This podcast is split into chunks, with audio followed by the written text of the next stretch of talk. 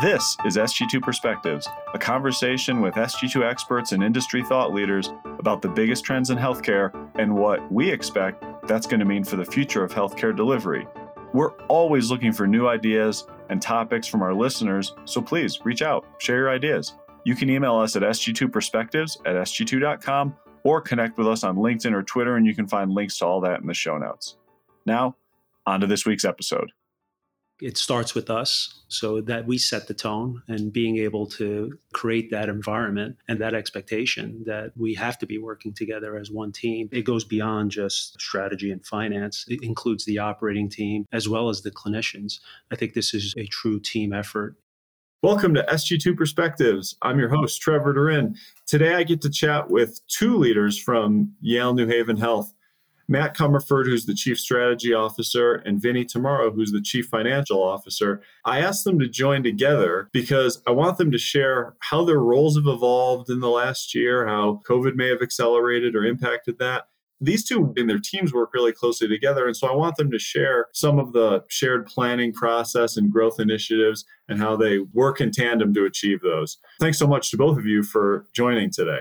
Matt, I'll start with you. Finance and strategy teams often, and I was in this role at a big AMC, work more in parallel, speak different languages rather than in concert. But you and Vinny have a great rhythm working closely together. How do you and your teams work together? Talk a little bit about the process and about the outputs. Thank you, Trevor, for inviting Vinny and I. You're right. When I listened to your question, historically, maybe different functions operated in parallel. What we've found is that even before the pandemic, we partnered quite a bit on how strategic decisions are made using financial information and vice versa. If you add in the people component and operations as well, that kind of rounds it out for better decision making. Probably similar, just as in other industries have accelerated because of the pandemic, use of technology, use of different work environments. It did the same for us two, three years ago, we started a multi year strategy process that was embedded with finance. Vinny co ran it, co led it, because we viewed it as in concert with strategy and finance during the pandemic, it accelerated. A lot of cross functional teams coming together to address what the issue and being more reactive as in across the country. What we've done now is we've continued the interaction at a high pace. Vinny's teams, my teams are constantly talking to each other as we go and pursue and think even past the recovery, but start planning out for the longer term, which we've started. Morning, Trevor. Matt mentioned common interactions. Our teams were actually working on an hourly basis. One example was some of the predictive analytic work that was coming out of the strategic group was really valuable as we were thinking about how to continue to stress our overall balance sheets and financial statements. We entered this period of time of much unknown. What we were seeing was we were canceling pretty much 50% of our outpatient services. This was going to have a major impact on our overall revenue streams. The predictive analytics became became very important from a number of factors. One was it gave us a better sense of resources we needed to shift from the outpatient setting to the inpatient setting, which was a tremendous task that both the clinical and operating team did a yeoman's job addressing. But at the same time, we needed to make sure, although going into pandemic, we had a strong financial position that I'm going to say it as simple as I can say it, that we didn't run out of cash. And that was our concern because of the unknowns and what we were seeing. And that process worked marvelously. We were able to build forecasting tools that on a weekly basis we could actually update based on a lot of the analytic works that were coming out of the strategy group. We never ran out of cash. We never had that stress on our balance sheet, but just being able to do that allowed us to look at things differently from a financial perspective, look at our overall debt strategy, look at our overall investment strategy. We were able to access markets within the three, four month period of time, we were able to raise close to $800 million to strengthen the balance sheet. At the same time, we were able to work with many of our payers around cash advances, work with our state advocates around additional funding, not only through the state programs, but as well as through the, the federal programs. I would use that as a great example that we had it in place prior to the pandemic, but it really showcased the power of these two teams working together and what we were able to accomplish. You know, Trevor, that's an important point what Vinny was bringing up around the strength of the balance sheet. It allows you to make decisions quite differently than if you were scrambling to make payroll.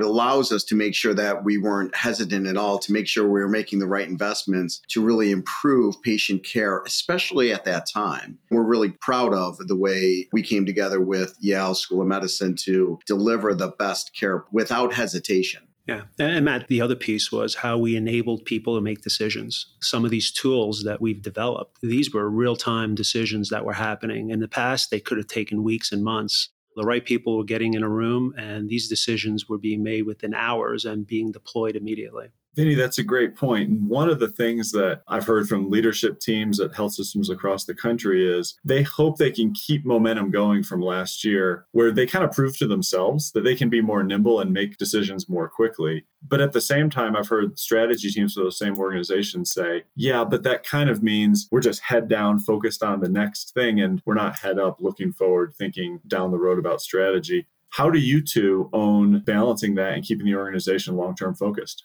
Let me start and I'll ask Matt to give us his thoughts. It's a balance and one that we continuously focus on. We have our short term needs, putting together budgets and making sure we have the resources to deploy the budget for the upcoming year. But at the same time, striking that balance with a multi year strategic plan. And what we've been able to do is intertwine it with the multi year financial plan. And I think that's been very successful for our organization. So as we're making short term decisions, we really know how it's aligned with some of the more multi year strategic initiatives that we want to do. And we've aligned it with a multi year capital planning process that's been instrumental. When we're making decisions for the current year, we actually know how it fits in over the next four to five years to put a, a, little bit more texture around what Vinny was talking about, we were narrow, right? The issue at hand and what happened is to create a lot of focus. I think what we've done this year with the multi year strategies, actually widen the lens. What do our goals for 26 look like? And we have eight distinct goals now we're narrowing the lens. What do we have to do over the next 12 to 18 months that help turn us around, put us in better position, but also work us towards the 26? What it does is it puts immediate focus, immediate action while we're moving towards a 26 vision. I love it. It allows a narrow focus on some longer term objectives doesn't make it seem so far down the road. That's smart. I would add to that, and it's transparent. It's shared at the highest and the lowest level of the organization. So there's complete buy in to that.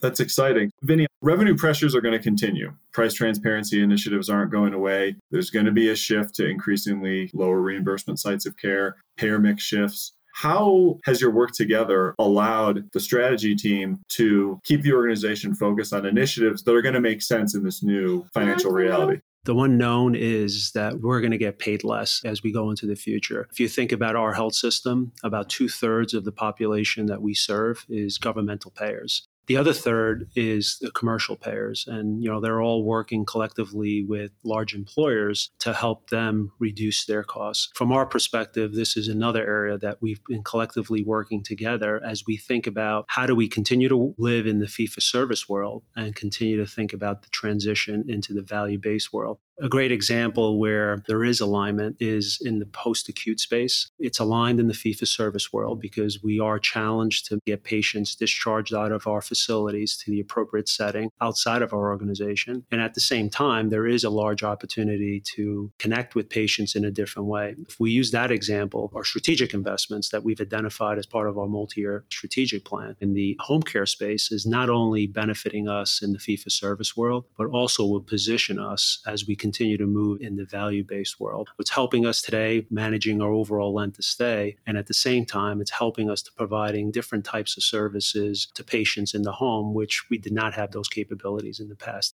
Vinny has that expertise. We come in with a lot of different ideas, different strategies. How do we fulfill the patient's needs for today, but also in the future? A lot of times, the way we talk about it, Vinny actually gives really good insight on the timing, on how Sometimes you don't want to necessarily be ahead of the market. Sometimes you can't be. What it does is it helps us actually determine the prioritization with the reimbursement strategy, but also the timing and the cadence in which we implement. How about virtual health? Does that fit into the same mold? You guys are also doing some pretty innovative direct to employer initiatives. Does that kind of match up, or are there some more specific stories there that you could share? As we continue to think about the future and we continue to evolve as an organization, these are all tools that are going to help us engage our patients in a different way. It's getting back to how do we provide the right service in the right setting.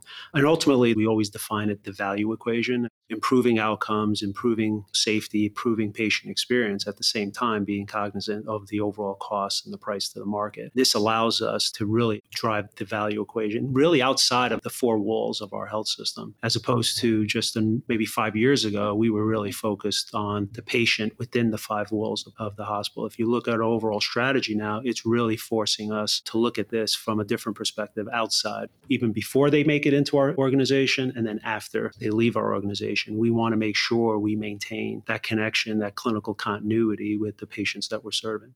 And overall, it's really good for the patient at the end of the day. We're connecting with them. It's not about one part of a transaction, but we want to partner with our patients for their overall health needs, whether or not it's the quaternary tertiary services, prevention, where it's easier for them to have accessibility to us.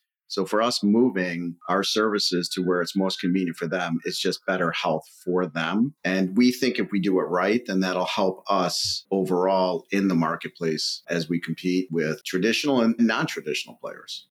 You guys have a great rhythm working together. Can you talk about opportunities or barriers, either between your teams or with other teams that you want to get more engaged with in the planning and implementation process? What do you think some opportunities are to work more closely together? And face it, you're part of a big academic medical center. There's still going to be barriers. What's something you guys are still working on in terms of working more closely together? Is this therapy, Trevor? Be nice. Be nice, Matt. Uh, well, I brushed over it earlier. I was saying, listen, when Vinny's bringing a perspective in that influences the timing, the impact, how we implement. When I approach it that way, it comes across really easy it's like really logical. But in the actual discussions themselves, I think we have to draw a line between what is a disagreement versus a debate.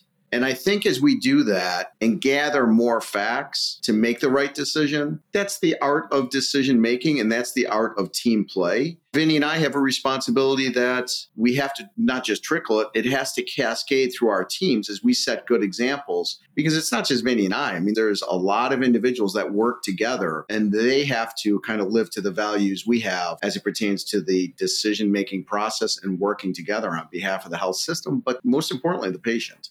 I would agree with Matt. I think it starts with us we set the tone and being able to create that environment and that expectation that we have to be working together as one team. It goes beyond just strategy and finance, it includes the operating team as well as the clinicians.